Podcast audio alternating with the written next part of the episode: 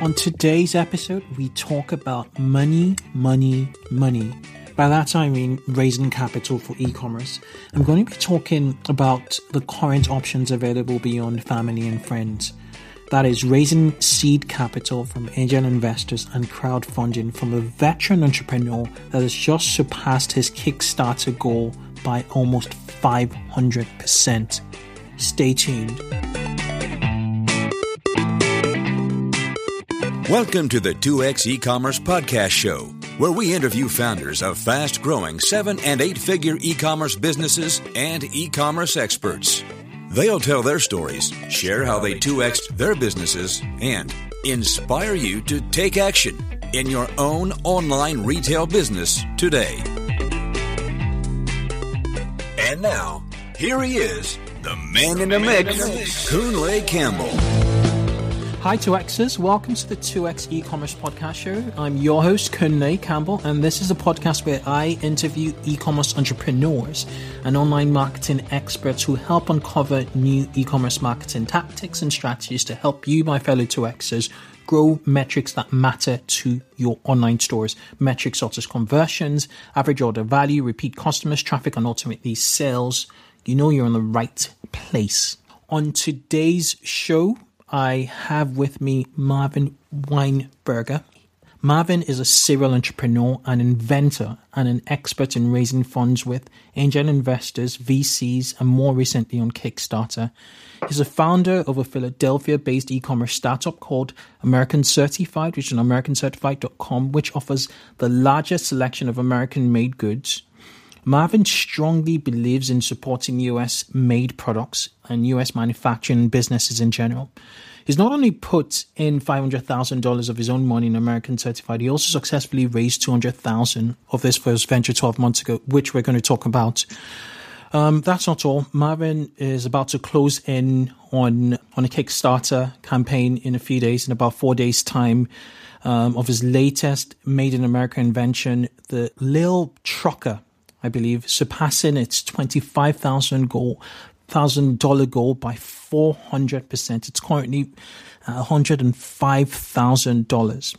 Marvin's close connections and experience with angel investors and venture capitalists in Philadelphia has led him to owning a co-working space for sta- for startups called Ventureforth. Marvin has also created a seed fund for 29 tech startups in Ventureforth and the Ventureforth co-working space that provides capital, offers space and a thriving environment for these startups. Um, Marvin is here to talk to us about raising capital for e-commerce ventures. Welcome to the show, Marvin. That's a long, long, long intro. Welcome to the show, Marvin.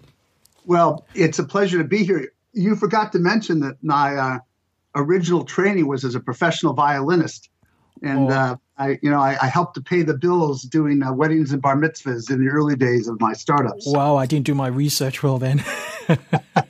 I guess I was just going to ask you to, to take a minute or less to, to tell our, you know, our, our listeners about your, yourself. Well, thank you. I have uh, been an entrepreneur for quite a long time. I have a passion for starting companies. As you indicated, um, I've been here in Philadelphia for more than 20 years uh, I started um, Infonautics, oh, wow, about 23 years ago here mm. in Philadelphia. That was the first uh, internet company in the region. My co founder in um, Infonautics was, uh, was a young fellow by the name of Josh Kopelman, who's since gone on to um, some considerable and well earned success in venture capital. But um, a number of the um, successful entrepreneurs and leaders in Philadelphia, I'm proud to say, worked with me during the days at, uh, at Infonautics. At the same time, this actually was not my, my first online startup. My first online startup was more than 35 years ago, also in the Philadelphia area. It was a company called Telebase Systems.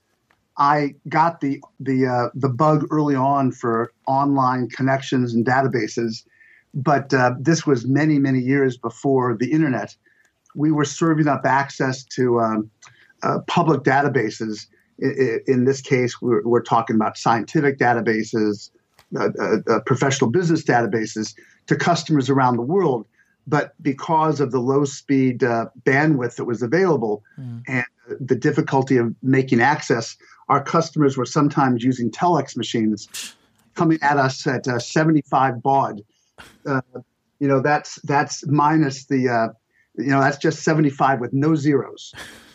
today's access is what a couple million times faster, but uh, I thought it was pretty cool back then, even at 75. that first entry into the online world. I remember teletext machines, or no, teletext itself. Um, uh, right. I think they were discontinued in the UK a few years ago. But um, yeah, interesting, interesting, interesting. And you've you made a transition. So so what's been your transition over the last say 20 years now into e-commerce? Because you're you're now because I, I realized you're you're an inventor and then you made this smooth transition into e-commerce. And you, have with your VC connections, you, have managed to you know sort of raise funds um, continuously before for your VC business. How, what, has been your kind of your journey um, over the last ten to twenty years, Marvin? Well, after Infonautics, I launched a, a, a another online venture which uh, uh, is considered legend or legendary in, in Philadelphia, but unfortunately mm. it, it, failed. That was Electric Schoolhouse. Mm. Uh, we were uh, a bit too early in trying to provide comprehensive access to information and services um, in an online platform. At the same time, also have to admit, not successful. I launched what was then the first incubator in Philadelphia Mm-hmm. Uh, sometimes being first uh, is not an advantage. Mm-hmm. Uh, in fact, being first is usually not an advantage, except for all the times when it is. That's the problem with advice is that it, it it's always true except when it isn't. Exactly. Uh, I, I, launched an incubator with uh, oh I think twenty thousand square feet. We uh, completely rebuilt an old schoolhouse. It had everything except entrepreneurs.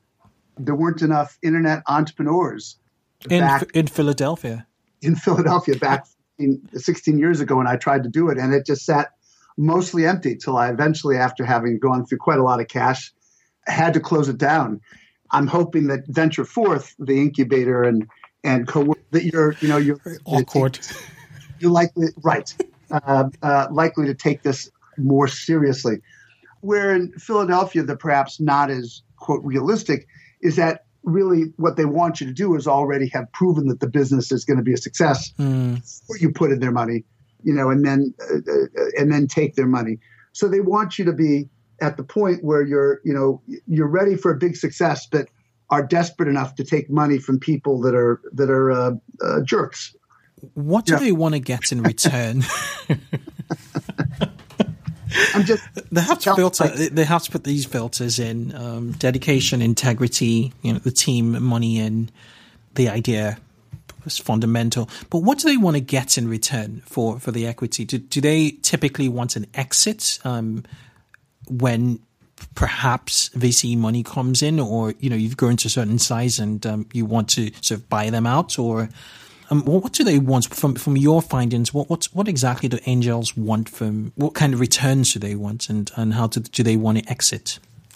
It depends a lot on the individual, but most of the, if you will, the professional and angels that I work with, they're not looking for a quick exit. Mm. Uh, they all want to have an exit strategy. They want to know that this isn't just a lifestyle business mm. where you spend their money on on your salaries and never exit uh, in a fashion uh, which is going to generate returns to the shareholders. But most of them uh, that I work with are are pretty flexible. They want to know that it's the kind of company which can attract larger investments and which can have an exit strategy. Uh, if they're good investors, rather than looking to to to exit when the venture capitalists come in, most of them are actually looking for right of participation. Hmm. Uh, uh, and ideally, you know, you'd like a a, a seed round investor who has the motivation uh, and the wherewithal to put up additional capital to maintain their equity stake when professional, you know, when when major investors come to the table. Mm. Makes a lot of sense.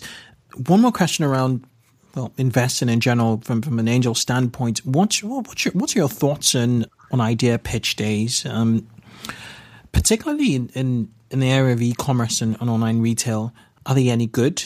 Should our listeners consider participating in, in idea pitch days?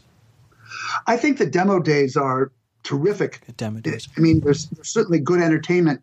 DreamIt Ventures, which is I think now the tenth largest accelerator in the country, is based here in Philadelphia, wow. and their demo days are extremely entertaining. Everybody wants to sort of uh, uh, put on their own mini version of a TED conference, and and they certainly do a good job with it. Mm-hmm. Uh, but you know, you, you have to then talk to the the talk to the entrepreneurs afterwards and find out where the reality is, is versus the you know the pitch buzz. Uh, but it, it's certainly a great way to uh, to get a sense of the state of the art in terms of presentations and what's uh, you know what's appropriate when you're trying to compete on a on a high level uh, with other entrepreneurs. Mm-hmm. And sometimes you find great companies, and if you can move quickly, I, I've picked up a couple of great companies at demo days here in Philadelphia, and have brought them into Venture Forth, and have been you know just delighted that uh, I was prepared to pull the trigger. They were willing and anxious to move and to make the move, and, and now they, they're members at Venture Forth. Well, very, very interesting. Are you the sole owner of um, Venture Forth, or is there a board in, in Venture Forth? I'm the sole owner right now, but I'm actually uh, in real time negotiating to bring in other investors and partners. Okay, so our Philadelphia listeners, if if there, there's anyone listening, um, you know, um, check out Venture Forth. By the way, it's it's um, the always is a zero, I believe. Yes, thank you. Indeed. Okay, so so I'm going to start to wrap things up here. And um, one of my, my questions I typically ask um, at the end of um, each show is um, Are there any tools, books or resources you can recommend to online retailers and entrepreneurs looking to this time raise capital for their business or, or, or ideas or anything linked to to getting that mindset fine tuned to, towards raising capital? I don't have any one resource, but but one of the things I would recommend for those who are looking to learn more about pretty much everything, First Round Capital has um, it, it, uh, the first round review, if you will, it's like a Harvard Business Review for uh, entrepreneurs and venture capitalists. It is terrific. It's free, and it's one of the. It's just one of the best resources. And uh, in the course of their uh, their coverage, they're they're constantly providing uh, extraordinary guidance into pretty much every topic that a young entrepreneur might be interested in. Absolutely spot on. I'm subscribed to it to it to their newsletter. Okay. Um. Finally, what's the best way listeners can um, get in touch with you? Uh, the best way is to email me via Innovation Factory. Innovation Factory is the uh, is the company which actually sponsors Little Trucker and is, if you will, the holding company for everything else. The email would be Marvin at Innovation Factory, just like it sounds, innovationfactory.com. Okay, I will, would add it to, to the show notes. It's been an absolute pleasure having you on the show. Thank you so much for giving in your time um, and sharing insights on, on raising capital for e-commerce, Marvin. Well, thank you. It's been a real pleasure, and and uh, best wishes to uh, to you and to your uh, and to your listeners. Thanks for listening to this episode of 2x e-commerce. To help you get more actionable insights and e-commerce growth hacks that'll help you 2x your online retail business, hop over to 2xecommerce.com. It's a blog dedicated to e-commerce and multi-channel marketing, run by the show's host, Kunle Campbell. 2xecommerce.com is packed full of articles and guides to help increase traffic to your store, increase repeat purchases, and average order value. Thanks for listening.